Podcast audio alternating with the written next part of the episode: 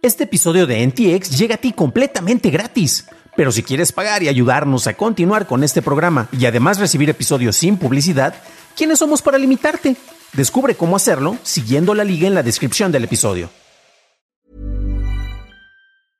Hey, I'm Ryan Reynolds. At Mint Mobile, we like to do the opposite of what Big Wireless does. They charge you a lot, we charge you a little.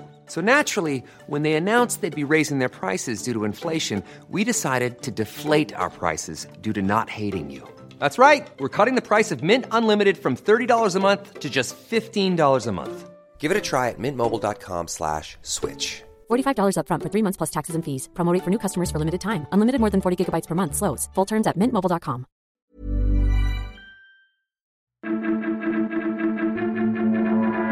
Sale de la bolsa de Nueva York, Apple podría comprar Electronic Arts y Meta abre sus datos sobre publicidad. Estas son las noticias de Tecnología Express con la información más importante para el 23 de mayo de 2022. De acuerdo con un reporte de CINET, científicos de la Universidad de Washington desarrollaron sensores circulares planos que pueden ser lanzados desde drones para flotar y recopilar datos ambientales. Se alimentan gracias al uso de paneles solares y un pequeño condensador mientras recopilan información como temperatura, humedad o presión ambiental. Un dron cuadricóptero podría transportar cerca de mil unidades. Los accionistas de Didi Global aprobaron el plan para sacar a la compañía de la Bolsa de Valores de Nueva York, facilitando su ruta para cotizar en Hong Kong. Didi dijo que se presentará ante la Comisión de Bolsa y Valores de los Estados Unidos a partir del 2 de junio para concretar su salida de la bolsa estadounidense. Match Group, la empresa matriz de Tinder y Hinge, retiró una orden de restricciones en contra de Google después de que ambas compañías llegaron a un acuerdo para que sus aplicaciones puedan procesar pagos de manera directa sin verse forzados a usar la plataforma de Google Play, con lo cual la gran G se llevaba una comisión del 30% por transacción. En lugar de esto, Match establecerá un fondo de garantía de 40 millones de dólares. A partir del 1 de julio, Match mantendrá las comisiones que normalmente le tendría que pagar a Google. El fondo se mantendrá hasta que ambas partes acudan a los tribunales en abril. Apple ha estado en negociaciones con Electronic Arts para una posible adquisición, de acuerdo con POC. Otros posibles compradores que han mostrado interés son Disney y Amazon. La compañía es responsable de franquicias como la serie de Madden, Los Sims o Apex Legends. El representante de EA, John Resenberg, dijo que no comentaría sobre rumores o especulaciones relacionadas a posibles fusiones o adquisiciones. Pasamos a la noticia más importante del día y es que Meta planea compartir datos de orientación en anuncios individuales con investigadores previamente vetados a través de su proyecto de investigación abierta y transparencia de Facebook. La compañía además ofrecerá más información sobre anuncios políticos en su biblioteca de anuncios, mostrando datos agregados sobre la cantidad de publicidad presentada en una página dirigida a un grupo demográfico determinado, incluyendo la inversión en publicidad. Los datos de la biblioteca de anuncios están disponibles a todos los usuarios. ¿Cuál es la importancia de esta noticia? Bueno, Meta ha sido muy criticado precisamente por el manejo que hace sobre la publicidad direccionada y ha habido algunos cambios que, por ejemplo, con Apple se vieron reflejados cuando le permite al usuario con una actualización de software que sus datos no sean arrastrados por otras aplicaciones, precisamente ahí empezaron a verse la influencia y la cantidad de información que estaba recabando Meta sobre los usuarios. Esto es interesante porque, por ejemplo, dispositivos como los iPhones, en realidad en la totalidad del mercado es una parte mínima, estamos hablando de menos de un 10% de la cuota del mercado utilizarían este tipo de dispositivos. Entonces, ¿cómo es que pueden tener gran impacto sobre el manejo de publicidad?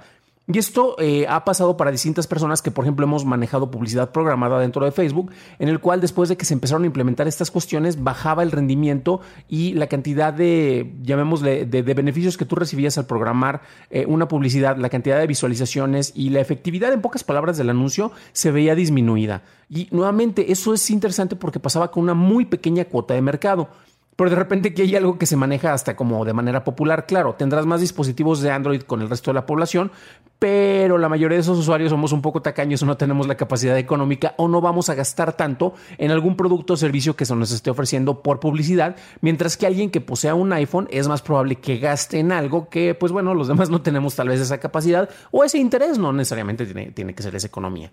Ahora bien, eh, esto no se enfoca únicamente con todo el tipo de anuncios por parte de Meta eh, sobre lo que se está haciendo en Facebook y en su publicidad.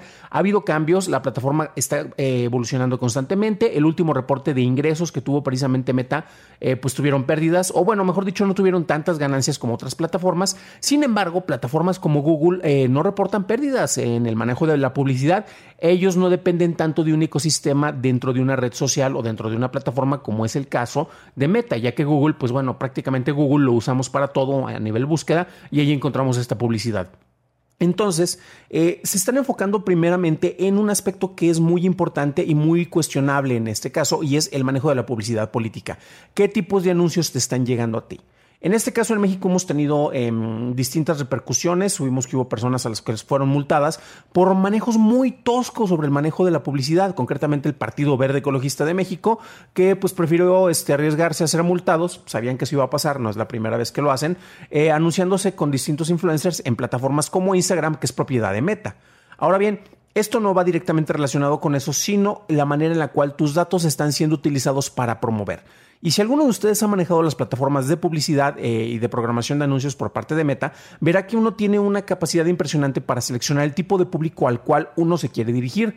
Yo, por ejemplo, anunciando un podcast de tecnología no es tan dañino porque me voy a enfocar en algunos sectores, por ejemplo, personas que tengan algún dispositivo como un celular relativamente reciente, que le interese la, tecnología y que sobre todo escuche programas en inglés también. Eso sería un nicho más cercano a lo que, a lo que está dentro de mi sector. Sin embargo, si yo empezara a buscar algunas cuestiones y la misma plataforma te lo indica, eh, esto pasó hace aproximadamente semana y media cuando estaba anunciando uno de los posts de publicidad de este podcast que están escuchando de Noticias de Tecnología Express en Facebook. Hablábamos acerca del manejo de Bitcoin y sobre cómo esto ha afectado concretamente el gobierno de El Salvador, la cantidad de millones de dólares que se han perdido, que no son tantos, pero sí es una cantidad importante. Y resulta que el anuncio estuvo eh, promocionándose durante aproximadamente tres días y luego me llega la notificación de que no podía continuar con la publicidad ya que podría afectar mi manejo eh, de información con relación a figuras públicas o políticas de, y gobernantes de otro país. Y yo me quedé, pero estoy hablando únicamente de noticias. Pero también entiendo esa cuestión, no me están censurando, simple y sencillamente el tipo de información que yo estaba manejando se relaciona con una figura política como es el presidente Bukele. Estamos hablando del manejo de la economía y ahí pone un indicador y es uno de los avisos que me presentó, yo podría estar perjudicando la imagen del presidente. Bueno, los amigos que nos escuchan en El Salvador, sabemos que tenemos como aproximadamente 100 escuchas por allá, eh, pues verán que la imagen del presidente, y ellos nos lo pueden compartir, nos pueden decir, pues no necesita que yo le esté echando tierra, a final de cuentas sus acciones son las que hablan y aquí estamos reportando las noticias. Yo pude haber apelado esto, pero la cuestión es que yo ni siquiera me enfoqué en que la publicidad fuera a un lugar fuera de México, porque el público principal que tenemos en este podcast es en Estados Unidos y ahora en México. Eh, y para mí me era mm, de mayor rendimiento enfocarme en el público de México para, para que vieran este anuncio para tratar de incitarlos a que escucharan este podcast.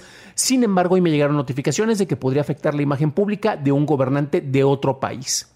Es interesante, entiendo la queja, entiendo la restricción, pude haberla pelada, honestamente para la cantidad de dinero que yo manejo para publicidad de este podcast, lo vi relevante, dije, pues no hay problema, quita eso y después vamos a promocionar y vamos a hablar de robots gigantes o de submarinos rusos, no hay, ninguna bronca.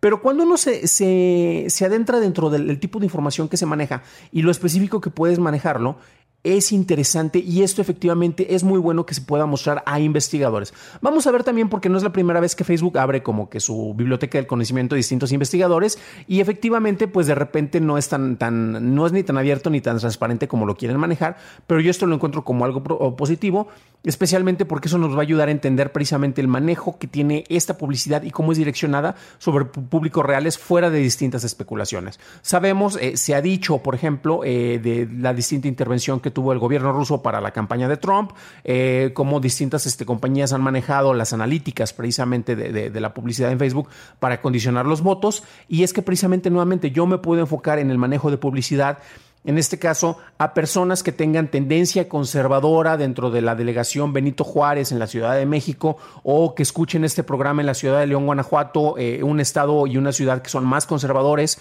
eh, precisamente para hablarles a ellos acerca de cuestiones que estén muy, muy, muy relacionadas con sus intereses.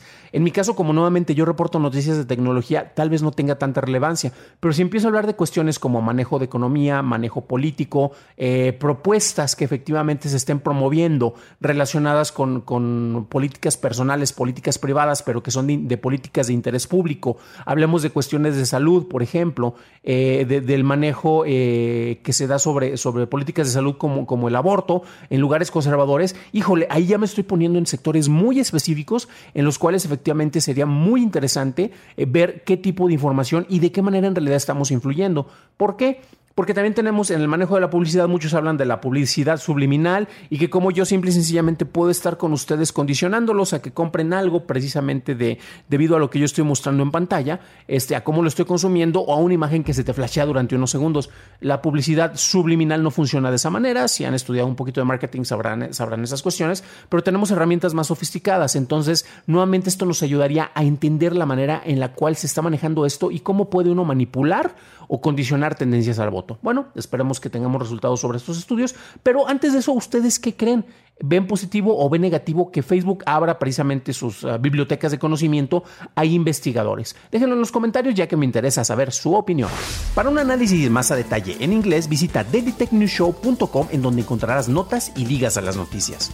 Si encontraste útil este episodio, puedes decírmelo dejando una calificación en Spotify o en Apple Podcast o dejando un like en su versión en YouTube que no te cuesta nada. Por cierto, gracias a los nuevos suscriptores como Justin Arguello y Horacio Domínguez. Bienvenidos a bordo, ¿eh?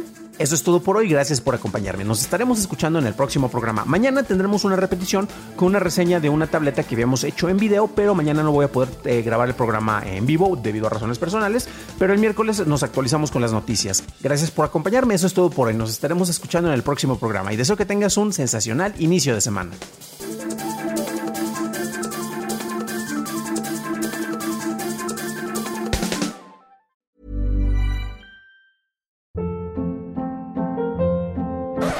Hold up. What was that? Boring. No flavor. That was as bad as those leftovers you ate all week. Kiki Palmer here, and it's time to say hello to something fresh and guilt-free. Hello Fresh. Jazz up dinner with pecan-crusted chicken or garlic butter shrimp scampi. Now that's music to my mouth. Hello Fresh. Let's get this dinner party started. Discover all the delicious possibilities at hellofresh.com.